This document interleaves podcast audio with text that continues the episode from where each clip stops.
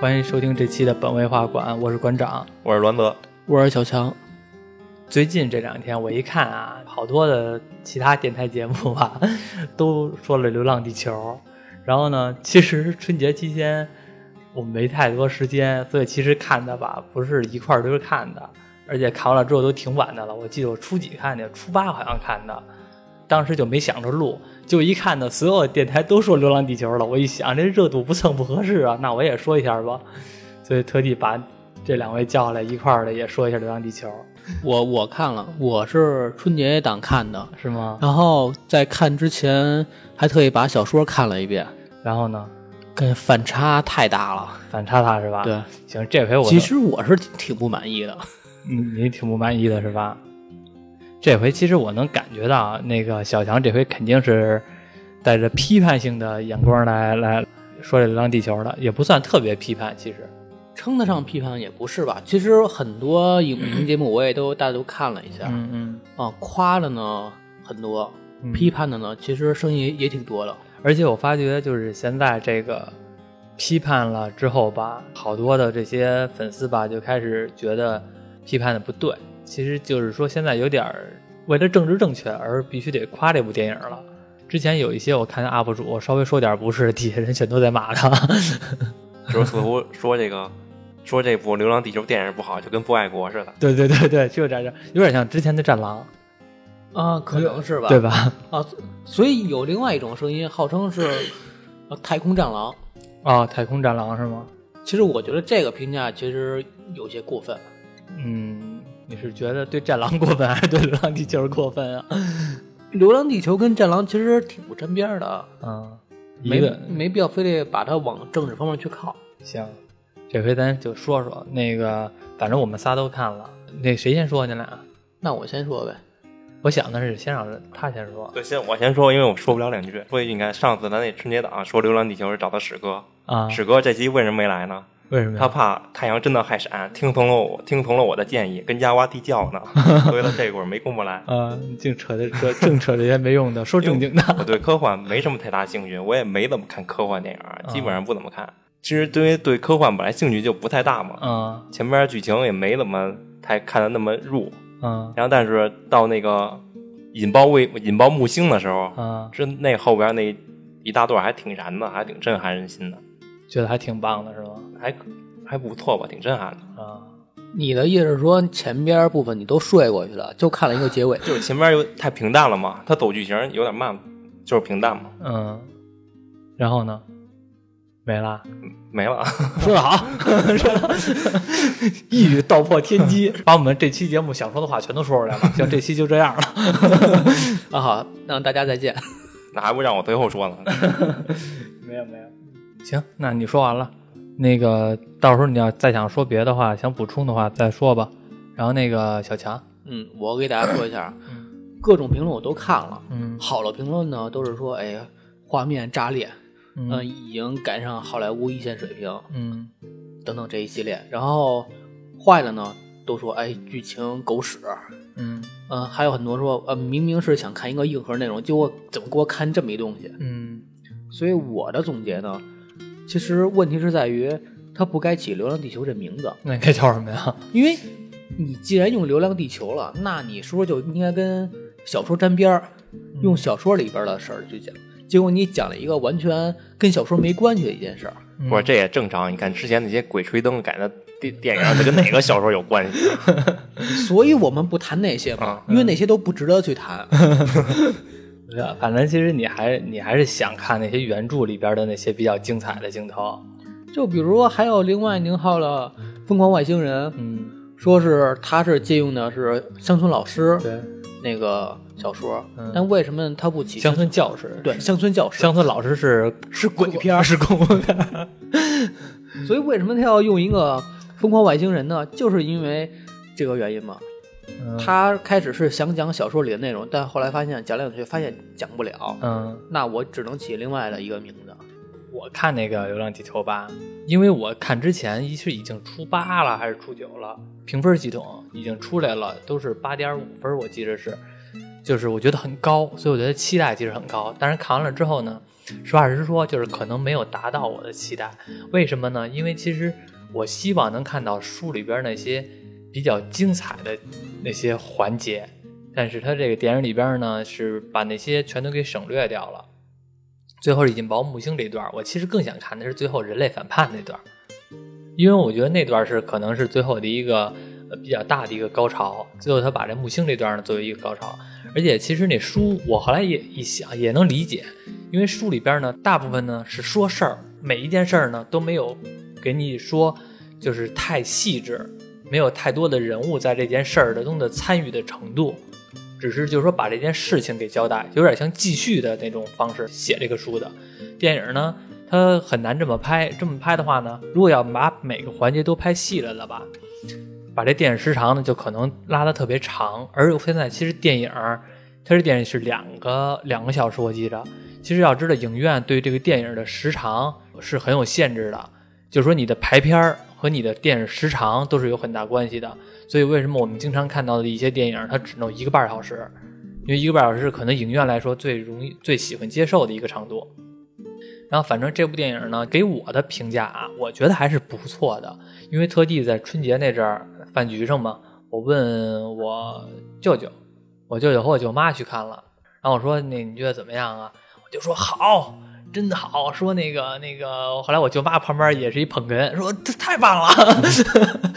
然后等于是，后来我说好在哪儿？他说这家伙这个场面看着特别那个什么那个炫酷，然后好像而且就是觉得科幻电影比一点都不逊于那种美国的那种大片儿。后来其实我一想，这个特效其实确实也不错，也达到我的期望水平了，而且咱们中国也很少有这种电影，所以我对它呢还是挺挺不错的一个评价。我觉得在我心目中啊。我觉得它的评分应该是能七分到七点五，我觉得是我心目中的一评分。然后呢，我最受不了的是有一些别的，就是类似于我们这种的，然后那个一直在喷这部电影。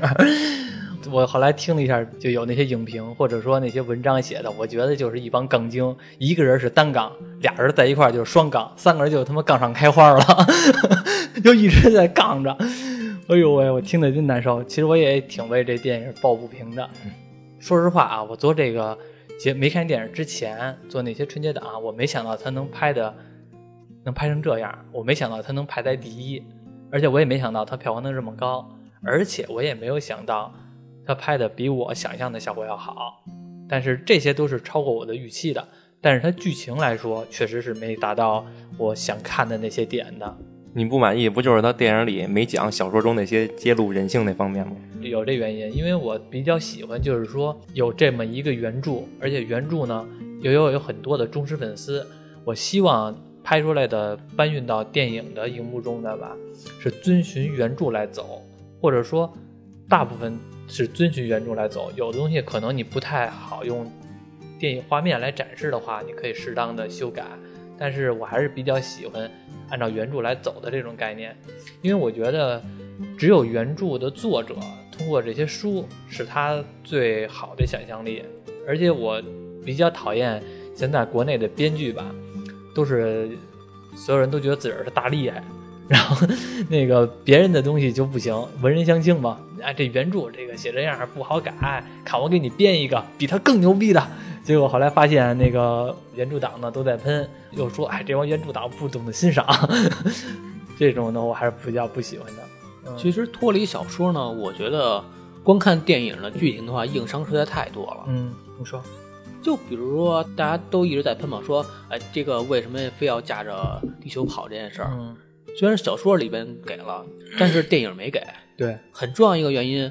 说白了，现在全球五十多亿人，其实大家应该都是非传党。如果你不给一个完美的解释的话，嗯这个很难说得通。嗯但还有一点，他既然是想蹭《流浪地球》这个 IP，但是你不讲《流浪地球》里边的任何事儿，你去讲木星的事儿，说白了，脱离了地球，你驾驶着宇宙飞船也能跟也能撞木星啊，所以很没有必要去驾驶着地球跑。而且里边的所有故事，没有任何能跟驾驶地球这件事儿相关的。你说的太尖锐了对，一说太空站，我想起了，他不那镜头经常切那空间站吗？啊！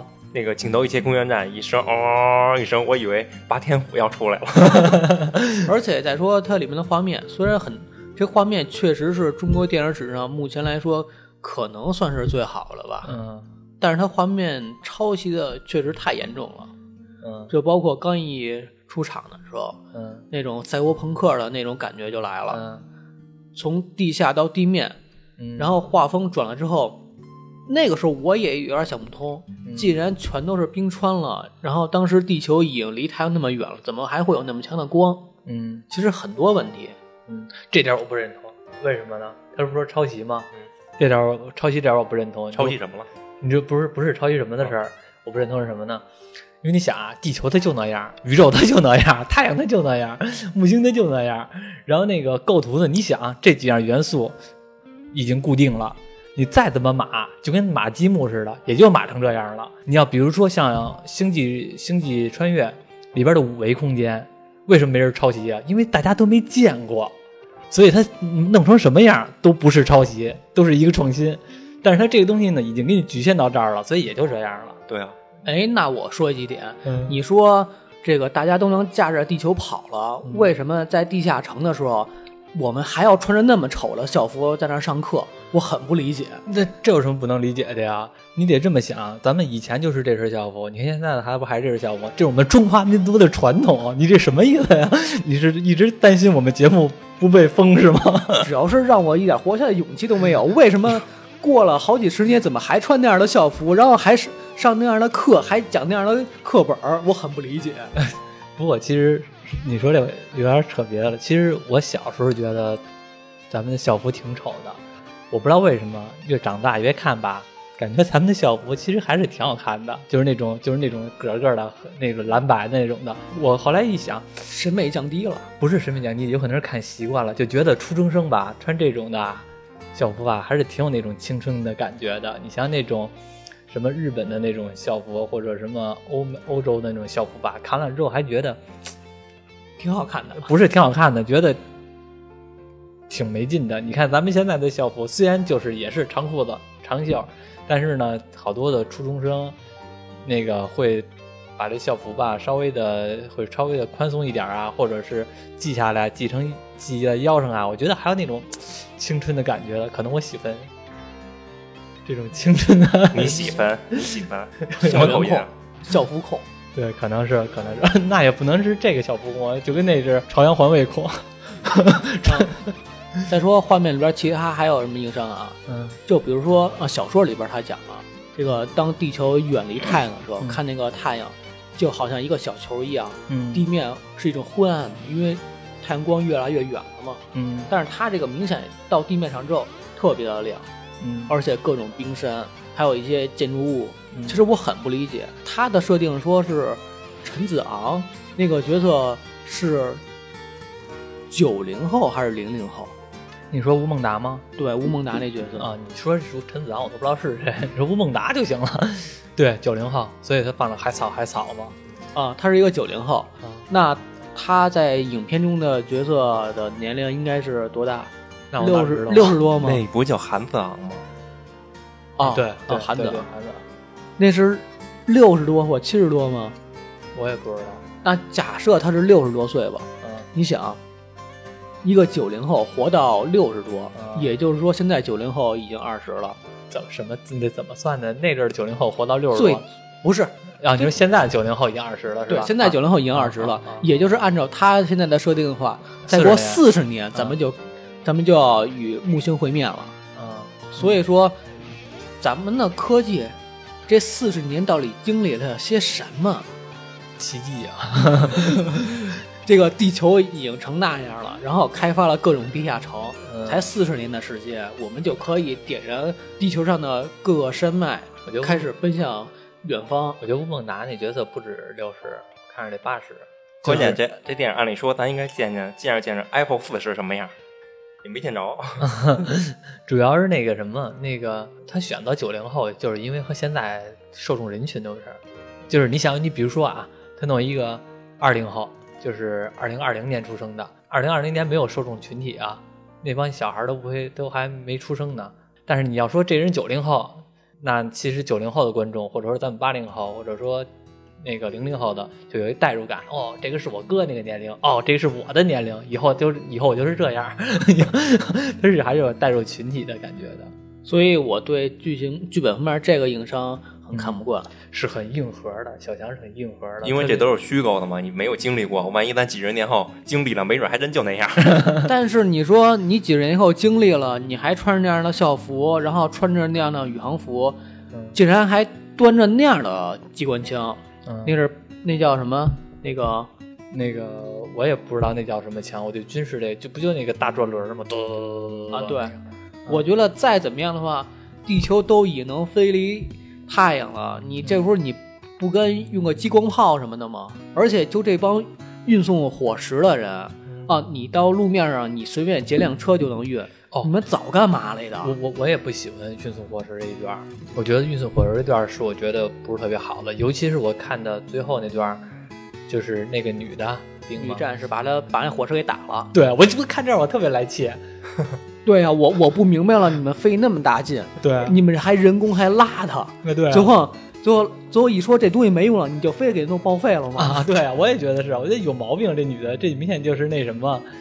矫情， 那个作起头人不是说还想运送到那个杭州地下城吗？他不是还想运到那儿去吗？结果那个女的怕这帮人再死，就是说那儿已经没用了，咱们再送那儿去也是白白牺牲。你不送就不送，你是吧扔这儿不行吗？你好好说，有事儿咱都能聊 开，你何必非得要一下给人炸了呢？哎，我要是那个队长，我一下你就把给火石打了，我把你毙了不。对，我我要是我也是，咱们死了这么多人，是吧？就是为了把这个送到那儿。就算你没送到那儿，就算没用了，就算咱们不去了，就算我说去，你们不去，你们可以不去，对吧？你们何必要把这毁了呢？那你这个东西，相当于以前的人都白死了，多难受。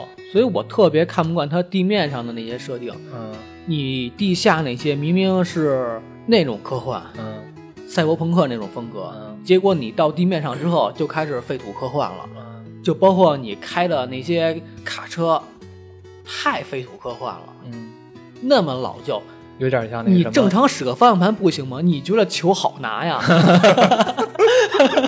我觉得也是，这很有道理。反正说穿了就是你们嫌嫌科技发展的太慢了呗。也不是，也不能这么说。他说这点没错，方向盘 这球确实是我拿那球的时候，我也感觉是这球得多难操控啊！还按理能那么说都自动自动驾驶了，应该。看啊，现在都有自动驾驶了，那阵儿还没有呢，对，然后有点像那个疯狂的麦克斯。啊，对，疯狂麦克斯他那种设定你能理解，因为嗯他它的科技设肯定没有现在高对，。它设计的就是废土嘛。然后包括它里边的，大家很很容易想想起那句“亲人两行泪”那个台词儿，我就不明白了为什么只要是一打火，那个汽车就要报那个词儿，多少年了没，有倒车请注意这种词儿我都听不着 了。嗯，这个东西不是，那网你上解释过，说那吴京早年酒驾被那个交警抓过，啊，就老给他说这句词，所以他可能为了提醒别的观众吧。哦哦，是这个原因是吗？这反个正这是这倒无所谓，网因友为说的，不知那道这这无所谓，你想，啊咱们现在开车，这你要不系安全带，还嘚儿嘚儿嘚儿老响呢。但是他从来没跟你说说不系安全带，亲人两行泪。他再重复这句话，嗯那我就疯了。我只要一挂倒档，就跟我说说倒车请注意，倒车请注意，嗯我肯定疯。嗯，不过这个台词儿也火了，最近在网上多火呀。头两遍说的时候我比较好玩，嗯但是真的他说到第四遍的时候，我就特别的反感，就真的我开那车我真的不想开。嗯还有就是男主角他剧情的一些设定，你说他从地下跑到地面上来干嘛？嗯我始终没想通，是因为他爸要回到地球了吗？你非得跑？我不明白了，你开着车你往哪 儿跑？结果还被交警抓了。我觉得他这电电影儿里边儿地球发动机给弄出来确实挺好的，就是我觉得看那个效果吧，和我想象的效果其实是非常接近的，几乎一样的地球发动机的这个效果。而且到最后的时候，就点燃木星队儿，说实话，甭管是说你说有硬伤还是怎么样的，我觉得还是确实还是挺燃的，只不过可能是那个叫韩朵朵最后说那段话吧，让我觉得有点出戏。那段话确实是我我不明白了，就一个中国小女孩儿，嗯初中文化水平，嗯然后在那儿能想到一个拯救地球的方案来，嗯嗯，几十亿人都没想到，他就煽煽动人人嘛。呃不不是他想的，他就是煽动嘛。对你没没看那个画面特别似曾相识，嗯好像好多电影都是这套路。之前那头号玩家也是最后对喊人，嗯七龙珠打布欧也是撒旦喊人，搓大元气弹。但是都是这样那个不一样啊，那个相当于是地球上武功最强的人嗯在喊人，他这个是一个初中生，谁也不认识他，他在那喊，嗯，大家不仅能听得懂，还知道要干什么，而且还同被声燃传译啊了。真情流露嘛。一小姑娘真情流露，跟你求救，你不去，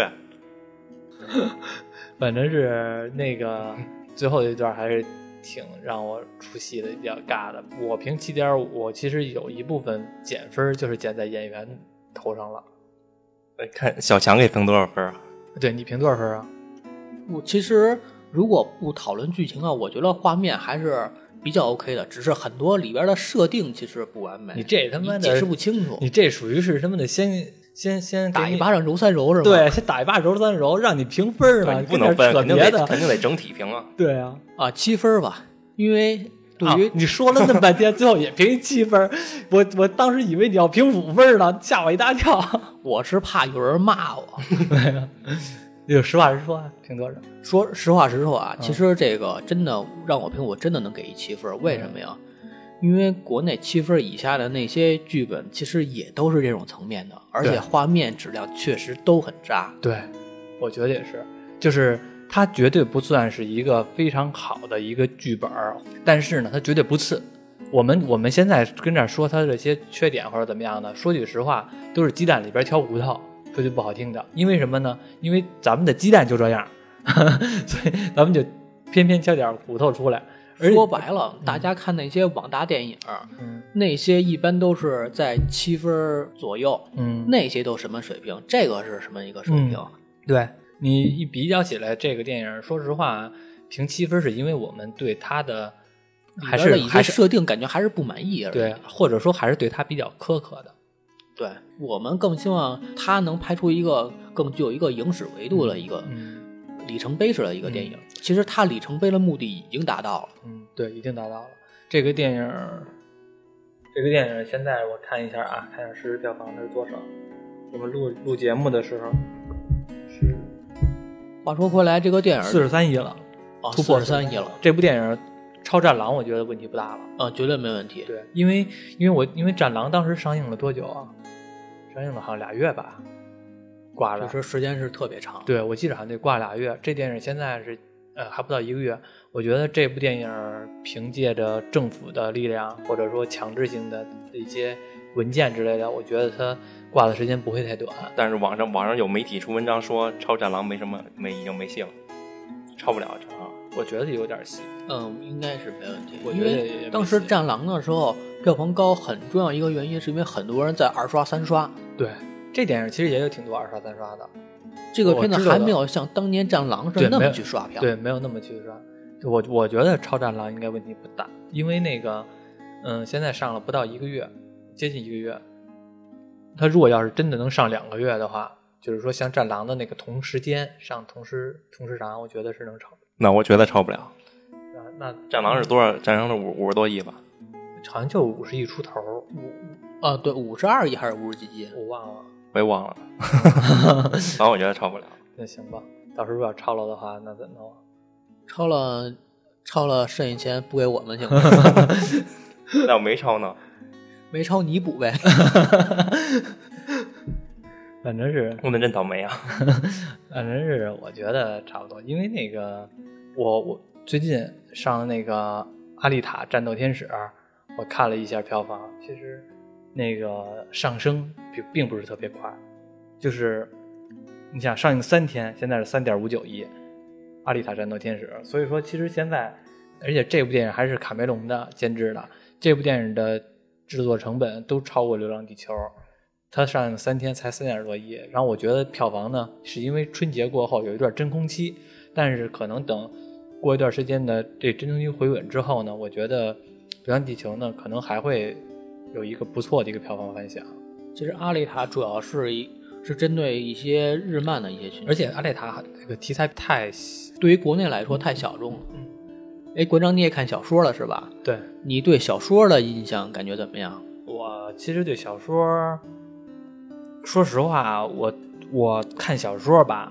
我比较注重文笔，但是我一直认为刘慈欣的想象力很丰富，但我一直他的文笔不是我特别喜欢的，就是比如说像钱钟书、天涯上这种的，他的文笔会比较好，就是把场景。呃，不是那种场景，就是把事情的那些精彩程度会描比较好。但是刘慈欣呢，主要都是一种叙事性的方式的小说，它是把故事性给你讲一下，所以它里边故事性，我觉得里边有几段吧，我觉得电影里边没演，一个是我刚才说的最后反叛军那段，一个是前边在他们知道了太阳害闪这件事儿之后，然后其实做了多种预案。其中像你刚才说的那个，通过宇宙飞船来跑，也就是小说中的飞船派和地球飞船派和地球派。对，其实但是我觉得特地说明了一下，为什么没用飞船，而只是用选择用地球来流浪。它里边有一段是来描写这个的，呃，一个生态球，这个生态球呢就假装是个地球，里边养了个金鱼，对，里边养了鱼虾，那个绿色的植物。这个球里边的东西呢，能自给自足，通过光合作用能自给自足，达成一个小生态，能一直存活下去。但是呢，可能过一两个月里边就死了。说为什么死了？就问了一下那个学生，其中有一学生说，因为太小了。那个老师说，对，因为太小了。这是什么例子呢？如果我们要是飞船逃跑的话，就相当于这个是生态球，我们可能短时间之内能存长下来。但是没离开了地球这个大环境、宏观的环境来说，我们可能就达不到能自给自足、永远的这个生生不息的一个状态了。我们不能保证说哪儿能再有一个适合人类生存生存的地球这么一个地方，而我们最好的方式呢，就是珍惜我们这个地球，把这个地球带着一块儿跑，相当于那什么，咱要搬家，咱就不能直接的只拿金银细软，咱搬沙漠里边去，你拿金银细软没用。你要搬家的话，就得把水管子也得拿走，对吧？你得把那儿，你得你得去那儿弄水管子去，你得去那儿弄那个重新挖地窖，重新盖房子，这样来这样来才能存活下去。嗯这个道理我明白。嗯嗯，当时我看电影的时候，我突然有一个疑问，嗯就是说我们既然抱着地球跑，搬到那个人马座去，嗯，半人马座。会有一个问题，就是我们地球发展到今天是发展了几亿年，不是地球不止几亿年，我们啊人类、我们人类都不止都有不到，就是一一些也就从从单细胞，然后变成一些微生物，然后慢慢的 嗯海水慢慢形成了呃淡水，经过了大概多少亿年？ 那我哪知道这个数据我没查啊。嗯 你他妈问的就 所以所以我就突然一个疑问是什么呢？如果我们把地球搬过去，嗯那地球是不是还要再经过几十亿年才能发展成我们现在这样的？那我们现在把一个小冰球搬过去，它现在上面的所有的微生物全都死了，我们怎么再重新造它呢？小冰球啊，就是就是电影里边演的嘛。就是地球结冰了，啊，啊，那个什么嘛，半人马有四半人马星座有太阳啊。但是你经过各种光合作用，你所有的都都要慢慢发展嘛。啊，对啊，只要这个人类这个物质，人类这个整体有一个人活着，就是证明这个文明都没有断续，都有机会。不能不管是搬到哪儿去，你都需要人类的生存环境。半人马星座是那阵儿说是适合人类居住的，只里是边没有有太行星，里边有太阳。然后那个其实，所以说搬到那儿去只是围绕着另外一个太阳来进行那什么公转。嗯你这这就不单单是一个小冰球的事儿了。到那儿有可能就是说，地球又重新的焕发了第二春。所以我我特别担心这地球搬过去之后，到底需要多长时间才能焕发第二春？那这不个反正你是看不见的，你担心的有点早。 对你担心的有点早了。 确我应该这么问，你是这么个问题：如果你处于那个处境，你是选择坐坐飞船，还是跟还是选择跟跟跟着地球一块儿？嗯，对，你哎，怎么你这想的你这问题好呀！你怎么选择呀？我操，你难得处理好问题。啊，你终于有用然后了。细细尾那问题我问的不好吗？ 先先问他，先问他，啊，其实我如果是我的话，我还是飞船派。你是谁转发？对，，因为搬地球这件事的话，确实工作量太大了。就比如小说里边写的，说是那搬地球肯定不用你考虑啊，你跟着走就成。啊，不是，小说 里边已经写了，说光准备就准备了四个世纪。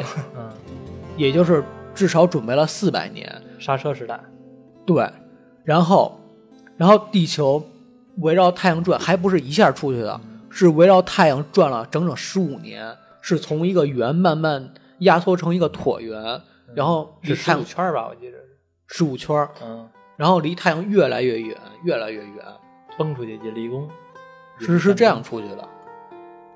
所以你想，就是任何人，他说是要经历一百代，嗯，然后它是一代算二十五年，经需要经过两千五百年，才最终能搬到人马座。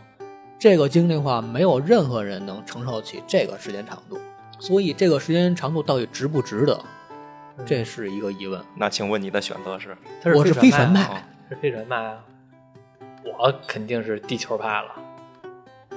你知道为什么吗？为什么呀？这不就是过了一辈子了吗？还能离咋的？ 你想，你你，我觉得我我我要是我的话，要是坐飞船的这种，我觉得更更不安全。我觉得还不如地球一块儿安全呢。我觉得地球挺好的，你别给我换一个，换了之后你在半空中，在宇宙中航行，万一的小行星碰撞啊，而且是这么小的体积，而且这么散的体积，这么小我可以躲呀、这么散的话我可以避开呀、啊但是地球怎么避啊呀、我是我是这么觉得，要不然就是因为你的数量多了，你的你的考虑的复杂性多了，因为比较起来， 地球肯定是一整体过去，你踏踏实实保护好，像老像老母鸡孵小鸡似的，保护好这颗蛋，出点事儿就大家一起死，不出点事儿咱们就大家一起活，就这两种可就就能。就像电影里边演的似的对，啊，要不然你就一起死，要不然就一起活，本来还有个 B 计划，对结果为了 A 计划，放弃把了 B 计 B 划放弃了 B 计划，对，要不然就一起，要不然一起活。你要飞船派呢，就有可能出现，比如说一百，比如说一百万艘那个宇宙飞船，有可能哎，今天航行两天，哎，那那个三三十五号棒炸了，那为什么炸了啊？那边没油了， 然后或者那边又炸了，那边炸了。你怎么能保证你就不在那艘那艘飞船上呢？还不得算了，大家都一块儿，要不然一起死，要不然一起活得了呢？反正天加天塌下来，所有人都挡着，也不是也不是我一人死。天塌下有武大郎挡着呢。 反正我觉得要让我选择的话，我是选择带着地球一块儿跑，不光带着地球跑，你还得把月亮带上呢。他没带月亮、是啊，你还得带月亮呢。要是我的话，我还得建议把月亮带上呢。你想，不然的话，你要没有月亮的话，你潮汐力也没有了，或者怎么样的。地球跟月亮好几十亿年的交情，你说走就走，渣男， 对，所以说，地球是渣男，所以说这能延续延延出一个更有深度的问题，两口子还是在一块儿好是吗？ 不是？ 就是就是你是飞船派，但你家人是地球派，你怎么？那就不是我说了算了。哎，那你的选择是什么呀？，对啊，你就问了我半天叨逼，反正你是单身汉，你无所谓啊。对，啊，所以说我自己一个人一个人的话去哪都无所谓，你选择什么呀你？选择什么呀？我选择完了，我一个人的话去哪都无所谓。就是你就死去呗。不是你就是无所谓派呗。你们你们你就是观战派，你们地球派赢了就跟你们地球派走，如果就是我自己的话，应该会选择飞船派吧，跟地球待着也没什么意思，出去看看。出去看看去。你跟地球带着也出去看看了，我现在不就在地球待着了？其实我特别欣赏小说一点是什么呀？它就像一个目录，只是大概给我讲了一下对，有这点像嗯几十年会发生什么。对，我特别喜欢小说里边写的什么呢？写的是当这个地球离太阳近的时候，嗯这个地球的状态是什么样的？当地球离太阳远的时候嗯是什么状态？嗯比如说离太阳近的时候，万物复苏，趁着短暂的光阴，嗯大植家全物都疯上狂，嗯来了，植物疯狂的生长。嗯但是人类呢，因为害怕太阳的爆炸、嗯开闪，啊嗯所以每次离太阳近的时候，人们都非常的担心害怕。嗯当地球离太阳远的时候呢，人们感觉是终于又一次逃离了，又一次存活下来。嗯地球的状态呢是一片冰河，嗯我们可以划着冰车从上海到纽约，这多浪漫一件事儿啊！终于还能遇到女朋友， 嗯，好冷啊，听对着就啊，在冷。冻死在半路上。其实滑雪我都不爱滑，我嫌冷。这是小说一个情节嘛？是男主人公就是在从一次冬季奥运会的时候对，从上海划着雪橇去纽约，然后遇见了媳妇儿，结果媳妇儿还跟他闹矛盾，他媳妇儿是那个觉得当了反叛军了，对然后他自己那个是还是忠实国家和人民的。忠实联合政府，其实这书里边有的有的情节吧，我觉得是我看当时看的时候，我觉得挺让我震惊的。第一点震惊是什么？我们理解中的死亡是死是黑色的，就跟睡着了似的。反正我理解的是这样，死亡的话无非就是睡就跟睡着了似的，两眼一闭，黑的，没有任何意识。但它里边说死亡不是黑的，是白的，是太阳的光。是是太阳的光，反正我没死过，不知道究竟是黑的是白的。 而且那个里边还有一段挺逗的，就是这个到那阵儿的时候，所有的宗教啊或者伦理啊全都变了，很有意思。他那段写的说，呃，大家每天上的课程都是数理化，呃，像一些艺术类的课程呢，就少的可怜了；对没用了。像一些觉得宗教呢，就直接死掉了。对没用了，这种就牵扯到一个像我们经常说的什么盛世古董，乱世金嘛，对吧？其实只有在盛世的时候，这种艺术类、文化类才能得到一个昌盛。一饿全都全都饿的跟三孙子似的，谁还能想象呢？哎，我觉得毕加索这画画的真棒， 我那画能吃吗？对，谁都想不到了。更严重的是，它里边的一些伦理啊、感情啊，完全丧失了。嗯，所有人每天想的就是我怎么能活下来。啊，我记得有一段儿，那个主人公，主人主公主他爸爸，对，主人公他爸跟他妈说，就是说，哎，媳妇儿，那个我又喜欢上了一个新的女的，那你去找他呗。对，说我想那个直接和她过日子去。接着主人公他妈就说，行，那你那你就去找她去吧，就是那个什么开始我以为俩人吵架呢，啊，对，刚开始我以为是俩人吵架呢，就是这男的说行，那我就去了啊，不是这女的先说是谁呀、直接说啊是那咱家儿子他那个小学老师，哦行吧，我见过那老师挺好的，你去吧，跟他一块儿过日子去吧。这男的就真去了，然后他爸还依依不舍说。啊，没准我喜欢他两天我就烦了，我再回来啊。对啊，你再回来再回来吧。 对，结果过了几年真回来了，过了俩月吧好像是，嗯， 我喜欢他完了，我回来了。啊，正回来，回来说那正好，你回来正好，把咱家那东西修修，乱七八糟的，跟没事儿似的。哎，你就瞧人这夫妻和和谐，睦啊，和睦。 眼前多大事儿都不算事儿。对，什么都比不上死。我特别希望电影里边能看到类似这一幕，但是我知道电影是拍不出来的。我我其实也挺想看电影的这种这种画面的，因为这种画面是让我觉得打破自己的一些基本的认知，重新组装。但是呢，它里边儿还是随着大波儿的认知走。我觉得啊，如果它真的要是这么拍了，就没人看了。也不是说没人看了，肯定也有人看，但是也肯定有人会接受不了。就我特意讲一下为什么接受不了啊！大家看电影其实都是在属于在自己的一个安全区、认知范围内去看。对，如果说这个电影它超出了一部分，你是能够接受的；如果超出太多的话，你就完全接受不了。其实很多电影都是这样的，如果要是说，要是完全让你接受不了，重新不认知了，得重新打破，再组装你的认知。但是组装你的认知的话，是需要很长时间的，不可能。这就为什么郭德纲说相声老拿于谦儿举例子。郭德纲是怎说来了啊？因为那个呃，于谦儿是在我旁边儿，我说他，你们知道，这就是他就是。屏蔽掉了你的认知这个概念，他他为什么不说啊？王家那个什么那个哪儿哪儿台下左边那个观众，啊你爸爸怎么样、啊对，对对，那谁还那谁也一下就出观观众也不乐意吧？ 观众肯定不乐意 对，即便你说是真事，哎，你要说真事，那更完蛋了。啊。呃，他电影也没义务，也没义务再重新组装你的认知，所以就干脆的直接以你现在的认知来拍这部电影，来走现在的剧情就 OK 了。所以这就是回到一开始的话题，为什么那个叫什么子昂来着？韩子啊昂，对，韩子昂为什么他是设定在一个九零后，就是这个原因。他播《海草海草》时候，哎，大家能产生共鸣。嗯他看到冰封的城市的时候，嗯也能够产生共鸣。嗯这个人其实代表了就是我们现在的自己嗯在看未来。嗯如果真的说过了四个世纪，让地球人看到木星，你对上面的角色、对他们的感情，你是完全不知道的。你怎么去看电影？电影里面所有东西跟你没有任何关系。哎，对了，你说这个电影就是好多人拿那个呃《星际穿越来》来说事儿，就是《星际穿越》，我特地的我看了一下《星际穿越》的评分啊，是九点二还是九点四来了，我忘了，反正九点多分儿。你觉得怎么样啊？星际穿越当然是好啊，因为你和《流浪地球》比，啊，那肯定不是在一个层次的。哪个好啊？但是诺兰的《星际穿越》好了啊，毕竟是诺兰导的嘛。你看看，这就是那什么，和我的看法不一样。啊哦，我以为这就是专业。没有，啊 这和我看法不一样。啊那那你问问我，你没看过《星际穿越》，我知道， 还问你？嗯其实我觉得啊，呃，如果把两个电影连起来看的话，我觉得《星际穿越》更像是它的一个前传。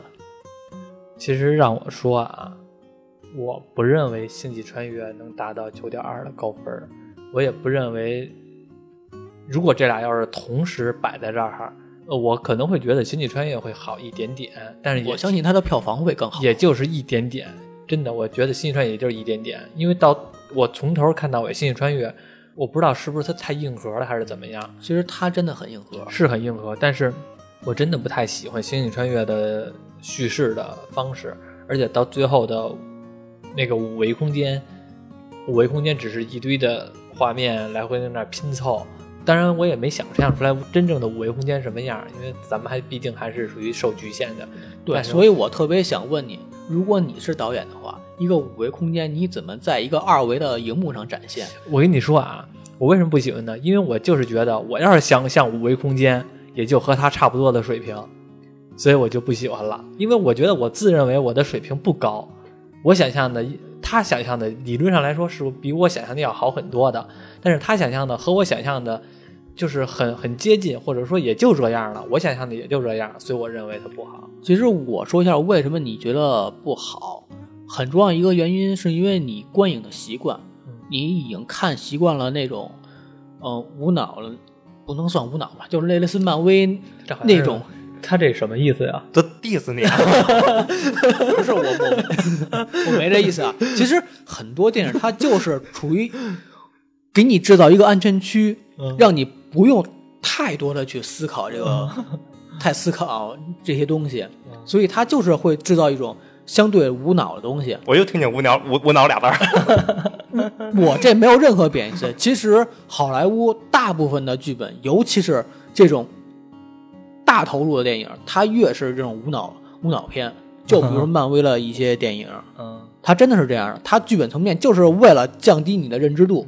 如果超出你的认知度的话，你会觉得这片子我很难懂，我其实受看懂众群就会了越来越少。我其实看懂了，但是我只是觉得片儿节奏太慢了，太冗长了。我我再说一下它节奏问题，它节奏是慢，但是为什么很多人说《流浪地球》不够硬核？但我告诉你，如果拍成硬核是什么水平，拍成硬核就是《星际穿越》这种水平。嗯，眼前出现一个黑洞，它必须要给你讲黑洞为什么是这样的，出现一个画面，它要有一堆的台词去给你解释这个理论是什么，是这个问题，对所以会慢。所以你这么想的话，《星际穿越》讲了什么？其实就是一个亲情关系，爸爸想念女儿，女儿长大了，爸爸还回不回不去看你。嗯那《流浪地球》呢？《流浪地球》很多人说说爸啊爸是儿子词儿， 就是很多人弟弟说《流浪地球》它不算科幻片儿，它属于灾难片儿。如果你要这么看的话，那《星际穿越》不算科幻片儿，它属于亲情片儿。对对对，你说这个我要给你鼓鼓掌，就是有的人就这么说，所以科幻片儿它只是一个大类而已。对这个大类它里面怎么解释有很多。对那你说当年演的《后天》，《后天》算科幻片儿呢，还是算灾难片儿呢？对啊，这分界线究竟在哪儿呢？ 他不可以都算吗？标签全贴上了。可以啊，可以啊，这样没很问多题。电影就是这样的嘛。你可以都贴上，但是你不能说这个就算这个不算那个，人家自己就都贴上了，我这又算这个又算那个，你非得告诉人家你这不算那个，你这就算这个，为什么 杠我精为什么我一开始说我说《流浪地球》它应该换个名字？叫什么呀？为你得想一名儿，对你给他们想一个，那我哪有这文化水平啊？那那应该是叫木星什么什么什么，木星什么木呀星木星撞地球，地球撞木星。 俩菜逼，我为什么这么说呢？ 因为刘慈欣的小说其实是很硬核的，但是电影呢，它不硬核，那应该算什么？应该算是软科幻。 嗯，这个词儿对吧用得好，对它，它其实是属于软科幻，一个是另外是一个硬嗯科幻。软科幻它就是里边很多东西，我只是做一个大概设定，我没必要，我必须里面所有东西都符合物理原理。 我突然又想起新名字了，是没有应该叫做《疯狂的木 星》，把宁浩疯狂系列也给蹭了，跟着疯狂流疯狂外星人一块全儿。都有毛病，人家他妈有《流浪地球》这 IP 不蹭，非得蹭别的 IP。就是因为他电影里边对地球这件事儿，他并没有讲太多的东西，所以我特别喜欢小说里边嘛，啊，地球离太阳近的时候状态是什么样的，地球离太阳远的时候是什么样的，离太阳远的时候看太阳只是一个小球，嗯地面上也没有什么光照，嗯，然后人类离太阳近的时候马上出来看太阳，离太阳远的时候马上回到地下去蜗居，刘慈欣刘慈欣他自己说他还是很乐观的，他的作品还是很乐观的。我不知道他是诚心是这么说的呢，还是他真是自个儿觉得自己挺乐观的。因为你那是说哪个乐观？刘刘慈欣的自我评价呀，他对写哪的对哪个？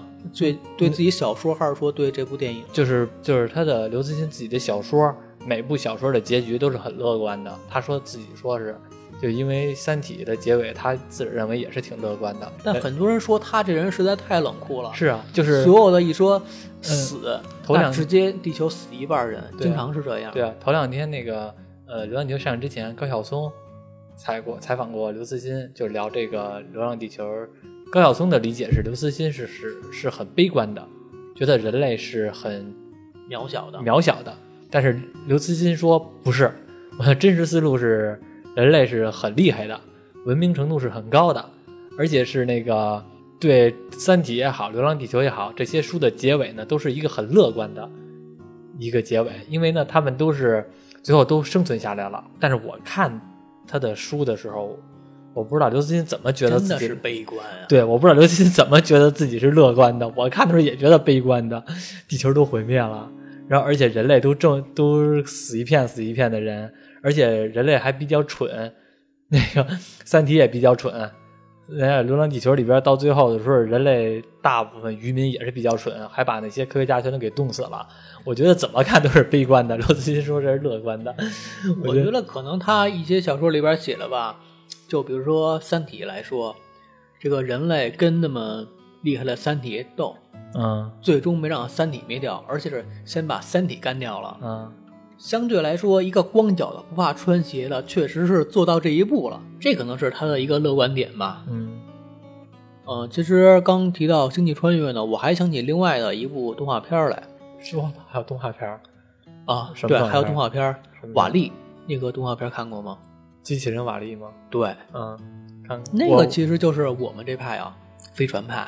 人类因为地球不能生存了，搬到飞船上去，嗯在宇宙中漂流，嗯然后时不时呢派出一个意外的机器人回地球去采集一下标本，看看有适不适合人类再返回生活。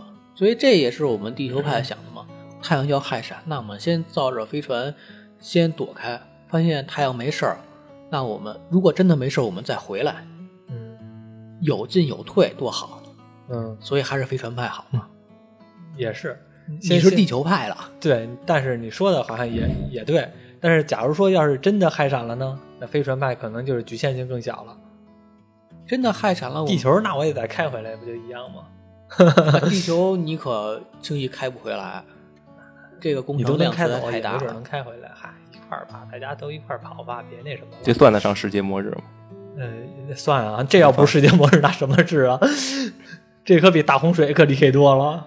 那我想起，哎，看过《樱桃小丸子》吗？ 你说的是哪集？ 《樱桃小丸子》有一个有一集叫《世界末日》，嗯有一个小桥段，那都谣传世界末日嘛，咱们之前不也谣传吗？哎，对，现在好像没谣传了。自从二零一二年之后就没谣传了。我记得九八年的时候就谣传，哎，应该是九七年，九七年我怎太么就空十字架，我忘了是几，反我忘了是九七还是九八了。我只记得那时候上小学就开始说，九八年好像还是九七年的几号几月几号，就是世界末日了。对，好像有好几次世界末日。对然后九八年完了之后，我记得好像就是二零一二年。对， 一二年最邪乎，一人最邪乎了，一人我有同事那那天都请假了， 他以为请假能躲过世界末日吗？ 然后呢，对，啊二零一二里边大家不是造了个诺亚方舟，啊人类躲开了劫难，然后自从二零一二其实年也是飞船派嘛。对二零一二年之后就再也没人信了，似乎后来也没再传说有什么世界末估日，计就算是传说的话，人家也不信了。诓我多少回啊？一回两回的。热茶小子呢？ 我刚不说《樱桃小丸子》吗？它有一节有一期就叫《世界末日》，它也是学校谣传世界末日，小丸子回到家就想跟他跟他妈妈说世界末日了，赶紧跑。回到家看他妈妈在做饭呢，就跟他妈妈说：“妈妈，就要世界末日，你怎么还在炒菜啊？”他妈妈知道是谣传吗？就直接说了一句：“比起世界末日，还是洗番薯比较重要。这好冷啊！ 这”我说这就是甭管以后怎么样，珍惜当下嘛。就比起世界末日，还是现在洗番薯比较 重要。嗯，我觉得你说的非常对。 特别有哲理，真的我我我我都不知道该怎么辩驳了。我听完了之后，感觉脑袋就像人家打通了一样， 瞬间的达到了你的高光时刻。我我我又被激了一下。 嗯什么呀？其实他说这个吧，我还真的有点认同。你说，无论是地球派还是飞船派也好，上帝要你死，而且拉 着人家那么多刚人说完《流浪地球》那阵儿没有宗教，没有宗教，你还跟这儿扯上帝， 反正老天爷让你死，老天爷也没有，咱就是老天爷，那你说是谁让我死的呢？就是老太阳、老爷儿。 啊，按北京话说，老爷儿让我死，我反抗不了，我也没必要反抗，那我不如活在当下，嗯，是吧？你是这意思吧？活在当下。把每一天都过好，对啊，这个有点太扯了，我觉得那有什么扯的呀？太鸡汤了，什么样啊？就是谣传嘛，不信这个谣传，嗯就教育小丸子嘛，不要听信。我觉得，即便是有这个世界末日这真事儿的话，你真的以为你自己这点家底儿，你能坐得上诺亚方舟，跟着地球流浪的时候，你不会当炮灰？感觉类似的电影有很多，嗯其实几乎都是飞船派，真的没有能看到一个地球派这样的一个电影。其实到最后的时候，他也选择了飞船派了，电脑也选择了飞船派了，那叫莫什么？莫 斯，对，莫斯也选择了飞船派了，因为地球已经开始放弃了嘛，所以其实就是保留人类的人类的受精卵和那个种子，就是选择飞船逃离保存火种了。其实最后那段儿，我觉得书里边写的不是这电影里边演的挺好的，就是但最后是很重要一个原因就是，吴京这个杠精拿着拿一瓶酒把人家摄像头给菜了。啊，我就不明白了，把摄像头菜了，人家怎么就怂了呢？那那是那是摄像头啊！ 啊我以为那是个摄像头啊！那是我以为那是莫斯的中枢大脑呢。不是不是不是，其实，其实对那个结尾我就特别的不喜欢，为什么呢？相对来说，《星际穿越》也有类似的一个选择，嗯，就是你要么选择地球，你要么选择再造人类，然后男女主角就分开了，女主角去选择再造人类，男主角会想方回到地球，最终他进入五维空间，解救了人类。其实都是这样的。你吴京，你作为一个航天员，你难道你不知道你自己的责任是什么吗？你本来是要执行 B 计划的，当 A 计划不行的时候，你为什么不去执行 B 计划，而且还要用 B 计划的全部资源投入 A 计划？这个我觉得可以理解，虽然莫斯跟他说了，哎我觉得儿子在在地球上面有很大原因。星际穿越的时候，他女儿也在地球啊，他还是选他选择是自己只身回到女儿身边，哪怕一起死呢，他这个都认。但是吴京这个是要拖着全战队的人一起去投靠 A 计划，而且所有人都跟他说了 A 计划不成功。嗯，确实，最后电影的结尾是成功了 呀，地球被木星给崩飞了。嗯，我想知道，崩飞这一下它崩哪儿去了？它是否偏离离离了之前的轨道？最后人家交代了，人家照样流浪了，接着往那边流浪了，这不我是一个很美好的大结局吗？你说那个它的设定啊，崩那一下，要崩劲儿大了呢，把地球崩没一半儿。那这个无巧不成书，就是这么寸，就是这么合适。哎，所以这就是 设定上的一那就是拼了没些。那就没有办法，只能这样了。嗯，哎，怎样怎样了？就所以搏一在下那种情况下的话，作为一个优秀的宇航员，吴京，你应该选择 B 计划，延续人类的火种。可别让他当宇航员。他要是在那船上的话，咱都得死， 一个都活不了，没憋好屁！我告诉你吧，你这还 我大家一我块儿只是死在讨电影里边的一些剧本的硬伤嘛。是知道。嗯我觉得那里边顺序有点错了，你说哪儿顺序错了吗？嗯，他在里边最后把这个流浪地球的这个计划给你全盘托出，最后他的之前没说吗？前边我一直没说，前篇我记得没说，他是最后才把这个《流浪地球》这计划给分解。《流浪地球》是五个计划：第一个刹车时代，第二个前流浪时代，第三个后流浪时代，第四个，然后那个是进入版本马星座新太阳时代。它是后，它是最后那段儿。然后这个计划持续两千五百年，由一百代人来，由一百代人来完成。它是最后说的这段儿，我觉得顺序有点乱，因为像我们看过原著的可能知道这个事情，但是它前边没有交代的话呢，就是造成了像你说的这个为什么非得要带着地球跑或者怎么样呢？这这些这些原因，它是应该前面交代可能会好一点。我我是这么觉得的。最后那个结果我还真忘了，我记着他最后一个，嗯、有一些文字吧，讲的是，呃，最后地球还要再死一半的人怎么样怎么样的，嗯才经历了最后进入到人马座什么。当时我看的时候，我在想，为什么你不去讲那些特别重要的事儿？而且前面也讲了，反正电影也那什么，该上也上了，票房呢也不错。电影我们虽然，尤其是小强，他妈这一期全都在 diss《流浪地球》，我听着都他妈的憋屈。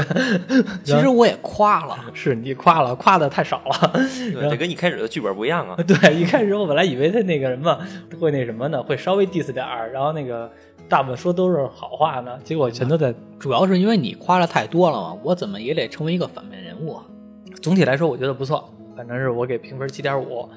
我评分七分，嗯，你评分多少啊？我没有，关键我没有一个对比性，我就看过这一个科幻片，你知道吗？行吧，那你就不是，那就不用说。你有什么想总结的对我吗？所以我评价可能也不是那么那么的中肯，所以我就不评。你有什么想总结的吗？ 我总结的可能也不是那么中肯，所以就不总结了。这真的是你的总结吗？行吧，